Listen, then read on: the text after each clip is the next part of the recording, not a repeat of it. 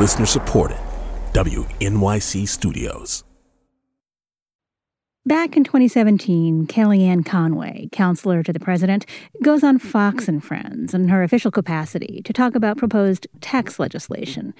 She's standing in front of the White House on a warm November day. You can see the portico with the columns in the background. Mostly, she talks about how Democrats are not supporting the tax bill. And this is not about giving the president a win. That's silly. He's the president. He, he won. It's a tell Hillary Clinton, by the way, P.S. But she goes on for a minute or so like this, just talking. And then she does something she isn't supposed to do. She segues, without being prompted, to a Democratic candidate running for U.S. Senate. And Doug Jones in Alabama, folks, don't be fooled. He'll be a vote against tax cuts. He's weak on crime, weak on borders. He's strong on raising your taxes. He's terrible for property owners. So and Doug Jones is a doctrinaire liberal, which is why he's not saying anything and why the media are trying to boost him. So vote Roy Moore? I'm telling you that we want the votes in, in the in the Senate to get this tax this tax bill through and the, the media, A few months later, federal investigators found this interview Conway gave violated the law. In a report, they wrote Miss Conway's statements during the Fox and Friends and New Day interviews impermissibly mixed official government business with political views about candidates in the Alabama special election for U.S. Senate. The White House didn't express remorse, didn't sanction Conway in any way. It defended her. After an outcry about her remarks on the Alabama Senate race, she keeps breaking the law. Like on this interview on Fox and Friends in early 2019, when she insults much of the Democratic primary field. Kirsten Gillibrand this weekend in her 50s apparently was the first time she's ever eaten fried chicken. Um, Amy Klobuchar, who seems to be a very nice person, I guess, unless you're on her staff. I'm yet to see presidential timber. I just see a bunch of presidential wood chips. Or in this interview with Fox News anchor Martha MacCallum after the Ukraine whistleblower report was released back in September 2019. Give me a break. Uh, we don't need Ukraine to help beat Joe Biden or any of the rest of them any more than we need Russia to beat Hillary Clinton. These candidates are a disaster all their own. They're se- they self emulate. Kellyanne Conway, whose salary is paid by taxpayers, has violated the law separating politicking from governance at least 27 times. That law is called the Hatch Act, and federal investigators call Conway's violations egregious, notorious, and ongoing. And these 27 violations and counting, they're just one way, contra to law and precedent, that the Trump administration has effectively made the White House a subsidiary of the Trump Campaign Committee.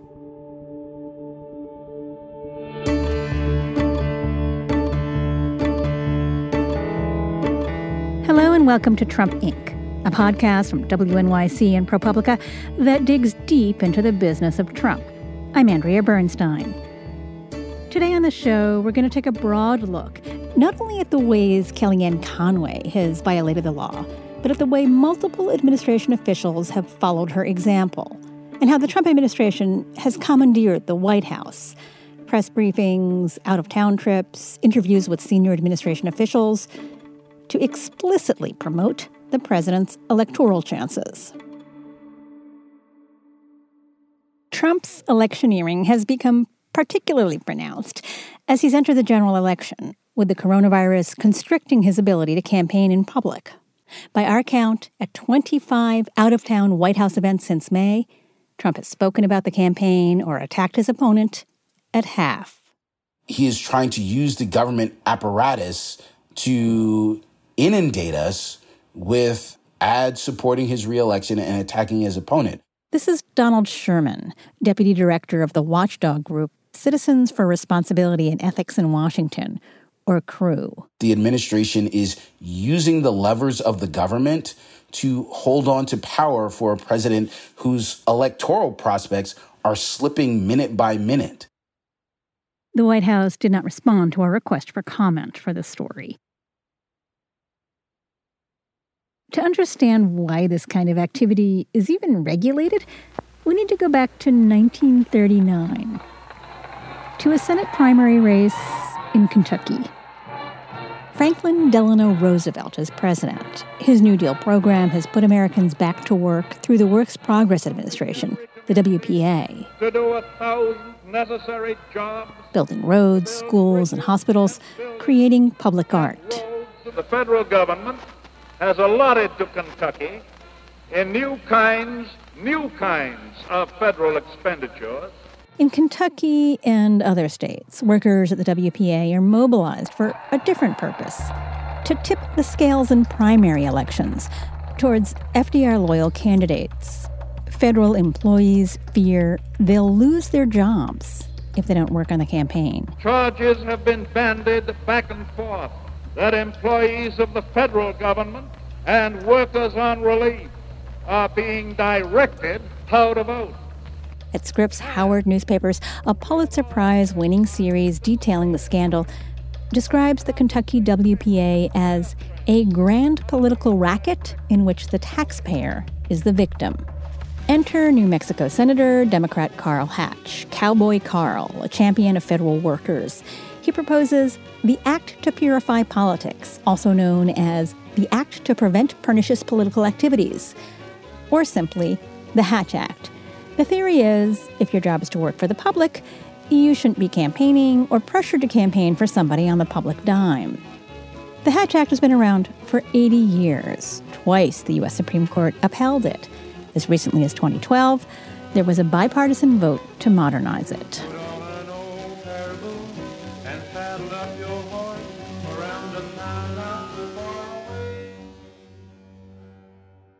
Donald Sherman, the government ethics watchdog, got his start in this line of work as a member of the staff of the House Ethics Committee, the body that's supposed to enforce standards of conduct in Congress. So the ethics people are not necessarily the most popular people in Washington. How, how has that worked out for you? uh, you know, it's funny that you say that. No, they have never been. I think most people view the Hill as a place where there's a lot of networking and, you know, you meet a lot of people and you're going to receptions and whatnot. And basically, my colleagues and I on the ethics committee ate lunch together every day.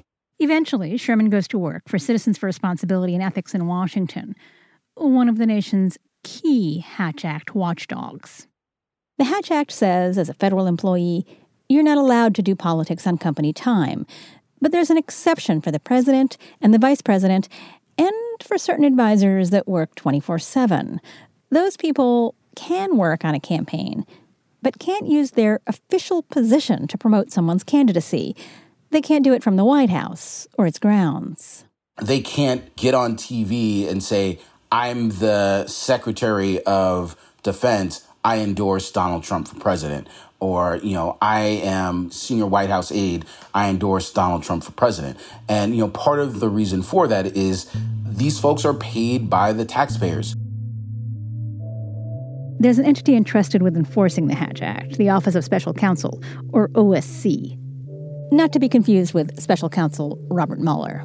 In 2018, when OSC found that Ms. Conway was in violation of the Hatch Act for the first time, the White House quickly defended her did not subject her to discipline, but, you know, sort of acknowledged the violation. And so you got the sense that, yes, she broke the law, but they didn't really care. Not that big of a deal. She kept breaking the law. In June 2019, the OSC took a drastic step.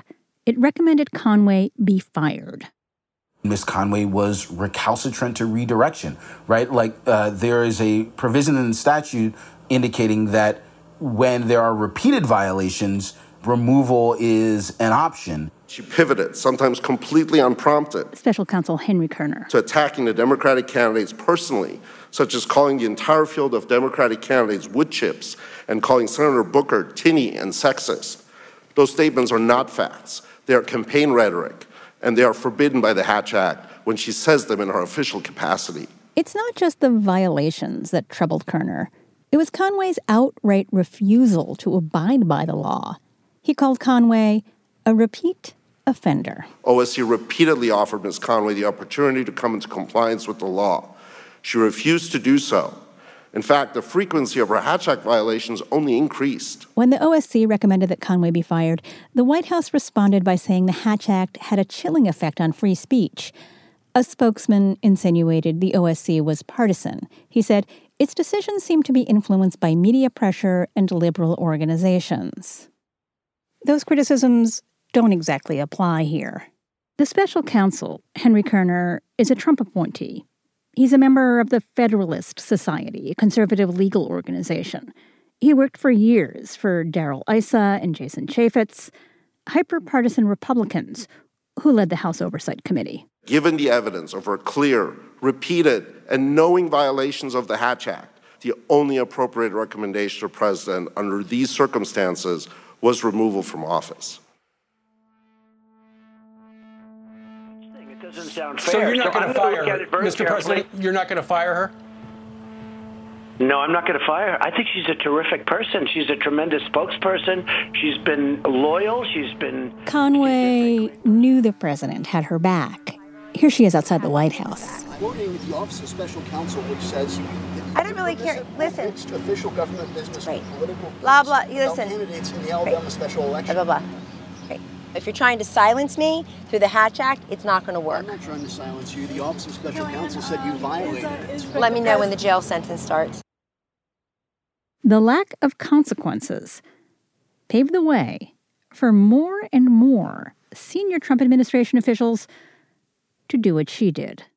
CREW's Donald Sherman lists some of them. Marc Short is the chief of staff to Vice President Pence, who is leading the coronavirus task force. He did a television interview where he spent time attacking Joe Biden. Even though Short knew he wasn't supposed to, Well, Liz, I, um, because of some Hatch Act restrictions, can't really comment on the political strategy, but I can tell you. he you. did anyway. Vice President Biden uh, has yet to face media in over 80 days and uh, seems trapped inside his basement at the moment. Peter Navarro is a senior trade and economic advisor at the White House. And in the course of doing a television interview about economic policy, Mr. Navarro attacked Joe Biden. poll driven plagiarist by China Joe Biden. I was astonished by. There's also Jared Kushner. when you look at the election coming up, a lot of it's going to come down to, you know, who do you trust to build the economy back? Do you think that Donald Senior White House advisor Stephen Miller. Well, as you know, the uh, Joe Biden is stuck in a basement somewhere. And- Mark Meadows, Trump's chief of staff, in an interview with Rudy Giuliani. Would you be willing, if, if push came to shove, that we go, the president go debate Biden in the basement? Listen, I, The interview was in the Secretary of War suite in the Executive Office building next to the White House. let's put Joe Biden's record up against the president's record. This conversation goes on for a while before Meadows acknowledges that maybe he shouldn't be talking about the election. Again, putting my personal hat back on because I don't want to view, violate in- any in my- federal in my- law. In Yeah. my humble view. Sherman's group, Crew, has filed complaints about some of these interviews. He says the special counsel is investigating Peter Navarro and Marc Short. The office cleared Jared Kushner of Hatch Act violations for an interview he did earlier this year on CNN. In other cases, the OSC has cleared administration officials after investigation, but it doesn't make these opinions public. Still, Sherman says the lines have been crossed so many times, he's lost count. And like this has happened time and time again. And I think it is, at this point, it is not a bug, it is a feature. At least 13 senior Trump administration officials have been found by the OSC to have violated the Hatch Act. There are investigations of 12 more that are ongoing. By contrast, the OSC found two cabinet secretaries violated the Hatch Act during the eight years of Obama's presidency. One was Housing Secretary Julian Castro, who answered a question during an interview with Katie Couric about whether he'd accept a vice presidential slot. After the finding that he'd violated the Hatch Act, Castro apologized and said he wouldn't do it again. The other Obama cabinet official to have violated the Hatch Act was this woman. Kathleen Sebelius, the former Secretary of Health and Human Services from 2009 until 2014. We reached her via Zoom at her home in Lawrence, Kansas. She was governor there before going to work for Obama. She says in the Obama administration, the rules were clear, consistent, and frequently conveyed. separate anything political from her duties as a cabinet officer. And certainly, I would say in the last six months before the reelect, that there were, you know, pretty bright lines involving how travel expenses were allocated, what kinds of things could be done. Sebelius tripped up anyway. So, in February of 2012, you spoke at an event for the Human Rights Campaign. Can, can you Oh, describe the event? yes, I was invited as the secretary to go and uh, be the keynote speaker at a human rights campaign event. This event in Charlotte, North Carolina is high gloss and big. Over a thousand people are there. She's there to talk about the Obama administration's efforts to make the U.S. healthcare system fairer to LGBTQ people. During the speech, you said, one of the imperatives is to make sure we not only come together here in Charlotte to present the nomination to the president, but we make sure that in November he continues to be president for another four years. So, did that just slip out of your mouth, or, or, or what happened? Well, I did um, actually two things at the event that turned out to be outside of the lines that I should have maintained. One was I introduced one of the North Carolina candidates for governor and said, I am hopeful that we are looking at the next governor of North Carolina. And then, as you suggest, I later did a little bit of a riff off of my remarks that had been prepared. Next governor in four more years. Two violations of the law. This soon became clear. Well, I think it was my general counsel, Bill Schultz, the lawyer from HHS, and Ed Swindell, who was the head of the ethics office. And my recollection is they came in and saw me and said, you know, we have received a complaint, and did you indeed say these things? And I said, yeah, you know, yeah, I did. Um, and I said, well, how how do I fix that? The answer? Reimburse the taxpayers. Her counsel told her they would have to elevate the incident anyway, report it to the White House. The OSC did an investigation. It found Sebelius in violation of the Hatch Act. So now it is on your record. Kathleen Sebelius passed the Affordable Care Act and also violated the Hatch Act. H- how do you feel about that? Well, I'd prefer that it not be on my record as a former member of the Kansas Ethics Commission for six years and, you know, national board member of Common Cause. It's kind of a black mark, but I did what they say I did. But I think it also, for me, puts into perspective what goes on every day in this current administration that just makes the top of my head come off.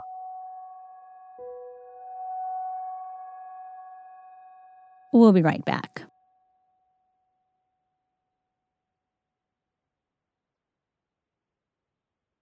We're back. What Kathleen Sebelius did once, and what Kellyanne Conway and multiple Trump administration officials did, is one way administrations can break the law by mixing politics and governance. A Hatch Act violation. The Hatch Act does not apply to the president or vice president. That does not mean the president's actions are unregulated. Federal election law and legal requirements associated with funds appropriated by Congress require that travel for political purposes be paid for from party or candidate committees. With Trump, it's hard to know what's an official event and what's a campaign event. They're not separated out in his schedule the way they've been in some previous administrations. So I focused on out of town events that were officially transcribed on the White House website. True campaign rallies, like the one Trump held in Tulsa in June, are not transcribed in this way. Thank you as well to Betty and Jorge. After a two month coronavirus induced pause on out of town travel, Trump went to a Honeywell mask factory in Phoenix. You might remember it as the mask factory trip, where Trump wouldn't wear a mask. Say, these people, you know, I saw them on television. The White House tweeted out a link with a live stream. When I clicked on it, I heard this. Mr. President, we thank you very much. Um, I think you're doing a great job. Thank you. All the Latinos are going to vote for you. Latinos love Trump. Ah, that's yes. And I thought, that's strange. Why are people talking about the election at an official White House event? And I started looking up all of his speeches. I put them on a spreadsheet speech, location, whether there were any campaign related remarks. These events are nearly always in swing states. And when I lined up the remarks, what struck me was how often Trump talked about votes and voting and elections or attacked Joe Biden. During 12 of 25 of the events transcribed on the White House website, between May 5th, when Trump resumed travel, and August 11th, when I'm recording this paragraph. At three other events, Trump presided as supporters encouraged others to vote for him. Half the time, at presidential events, he was doing some kind of campaigning. Here he is at an event in Maine at a medical products plant. Trump won less than half the vote there in 2016. Get that other half, by the way, get that other half to go with Trump, okay? Get that other half to go with Trump. There's a very, very important election coming up. The most important. In Michigan, at the Ford Motor Company, Trump said something much like what Kathleen Sebelius said in 2012. I mean, it's very important that we win the second time, or everything that we've done, including manufacturing jobs, all this, is going to be not in a very good position. Trump visited a biotechnology plant in Morrisville, North Carolina in late July. He gave a presidential press briefing on COVID 19. This is what he talked about. When you look at Florida as an example, you have thousands of boat out of, boats out of the ocean, out in the intercoastal. You look at other states where likewise you have thousands of boats and they're all waving the Trump sign, Trump Pence sign. Even Trump's 4th of July celebration at Mount Rushmore became a diatribe about them and us. Make no mistake, this left wing cultural revolution is designed to overthrow the American Revolution. Someone yells, None on my watch. That is why I am deploying federal law enforcement to protect our monuments, arrest the rioters, and prosecute offenders to the fullest extent of the law. Amid the cheers, you can hear the crowd chant, Four more years.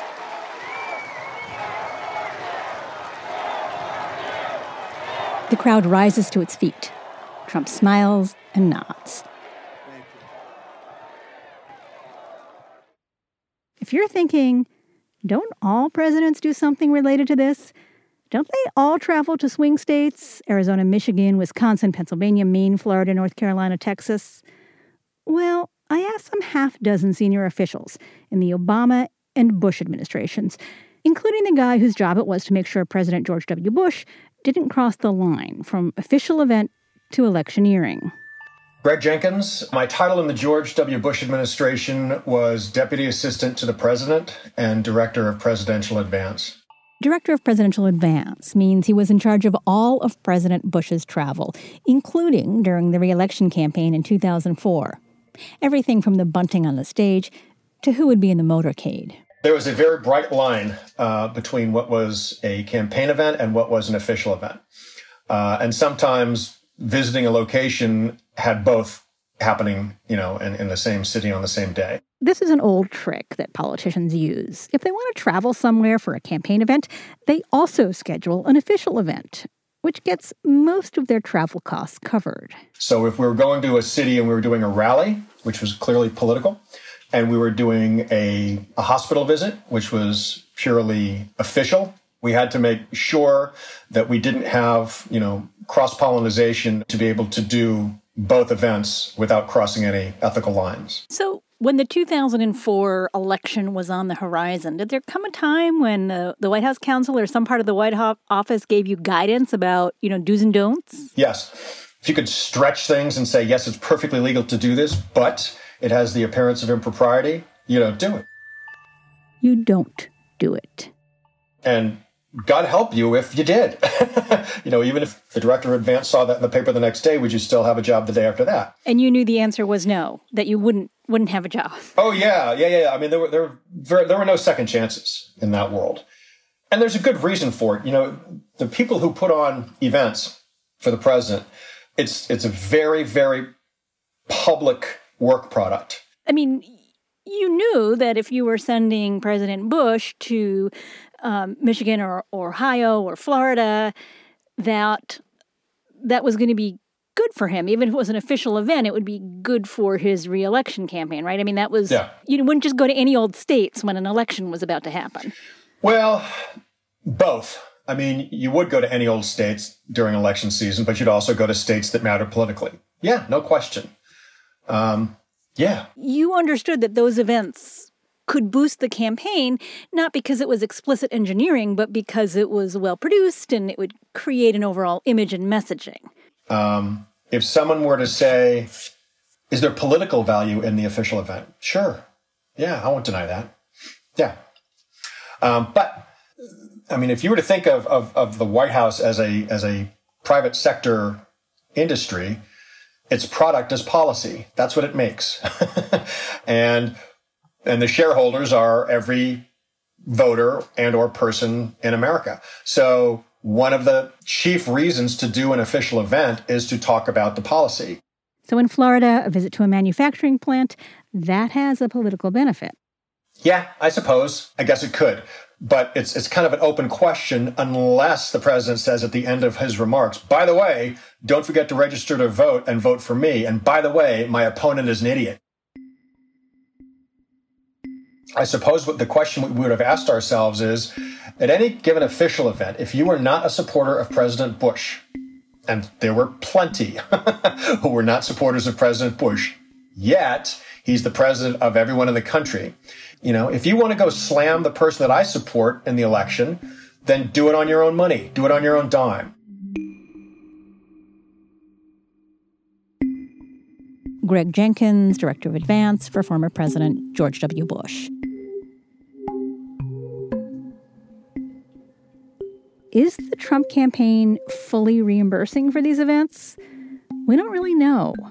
Disclosure records do show payments from campaign committees supporting Trump to the Department of Treasury and the White House Military Office for about $900,000 in May and June. But there's no explanation of what those reimbursements are for. I asked the Federal Election Commission how to track that. A spokesman replied essentially, there's no way. He said, the treasurer of a political committee is responsible for keeping the records of receipts and disbursements for three years from the filing date of the report to which they relate. A committee does not have to submit documentation to the commission unless asked to do so as a result of an enforcement or audit matter. Each disbursement reported on a campaign finance report should include a purpose of disbursement. On the disclosures, the Trump committees list travel or air travel. I left messages and emailed the campaign treasurer. I did not get a response. I asked the White House and the campaign. I also didn't get a response.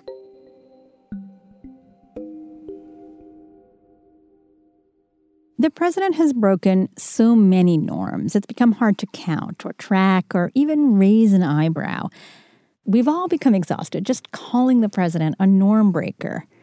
It's easy to think if he's doing this in plain sight, how wrong could it be? I mean, I guess to that I would uh, respond what is more important than the president and his cronies violating the law to help him stay in power, right? This is Donald Sherman again, the deputy director of Citizens for Responsibility and Ethics in Washington. It's of a different variety, but that's what the president tried to do with Ukraine. That is, use the levers of power in that case, the threat of withholding hundreds of millions of dollars in military aid to Ukraine to achieve a political end. In that case, digging up purported dirt on Joe Biden. In this case, it's senior officials and official events used to deliver an overtly political message. I mean, it, it's an incredible thing to be an incumbent. It gives you all kinds of advantages. Sure, what but I think you're saying is that this is unprecedented. I, I- well, I'm saying that it's unprecedented and it's illegal. When I started working on this story, I thought I'd only examine Trump's out of town travel. Then came this day in July when the president held a press briefing in the White House Rose Garden. Thank you very much, everybody. Please. Hope it's not too hot, but it's pretty warm. Trump said he was there to talk about China. Today I signed legislation and an executive order to hold China accountable for its oppressive actions against. Six minutes in, he pivots. In contrast, Joe Biden's entire career has been a gift to the Chinese Communist Party and Trump goes after Biden a second time. Joe Biden supported China's entry into the World Trade Organization. And a third, fourth, and fifth time. Biden personally led the Biden was a leading advocate of the Paris Climate Accord. Yet one more gift from Biden to the Chinese Communist Party. The mentions pile up. Joe Biden was vice president. So Biden was here for 47 So years. Joe Biden and bridges that should have been President fixed. Obama freely Why didn't allowed China to pillage our factories. Biden opposed. Biden wants tariffs. to defund our military. Ten But if we had listened to Joe Biden, hundreds H1N1. of thousands of He additional calls it N1H1. Joe Biden did. But Hunter, where's Hunter? Where is Hunter, by the way? Hunter Biden walked out with 1.5 Nobody billion. talks about that. In Ukraine, he got 80. Joe Biden, Biden 20 signed times. from Joe Biden. Joe Biden gave Joe Biden put Joe Biden, the Biden Sanders, socialist Bernie Biden Sanders. Biden and Sanders Obama used to bring This is Joe killers Biden. in Biden's jobs. gone radical left. So Joe Biden, Joe Biden. 31 times in all. Unlike Biden, we don't want to have criminal age regulation. The levees between the political and the official have been so thoroughly broken that it hardly came as a surprise when in early August, President Trump mused about holding his Republican National Convention acceptance speech at the White House. He said, It's easy, and I think it's a beautiful setting, and we are thinking about that. It's certainly one of the alternatives. It's the easiest alternative. I think it's a beautiful alternative. On television, the RNC chairwoman, Ronna McDaniel, defended the president. Well, here's my personal opinion. If Joe Biden can live in his basement, the president has every right to talk in front of his house, which is the White House. Then the president tweeted We have narrowed the presidential nomination acceptance speech to be delivered on the final night of the convention, Thursday, to two locations the great battlefield of Gettysburg, Pennsylvania, and the White House, Washington, D.C. We will announce the decision soon. Gettysburg National Military Park is also federal property. It belongs to the taxpayers.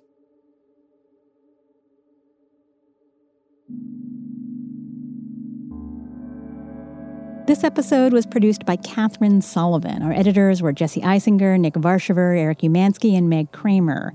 Jared Paul does our sound design and original scoring. Hannis Brown wrote our theme and additional music. Special thanks this week to Bethel Habte. Huge thanks to WNYC archivist Andy Lanset for the tape of Franklin Delano Roosevelt.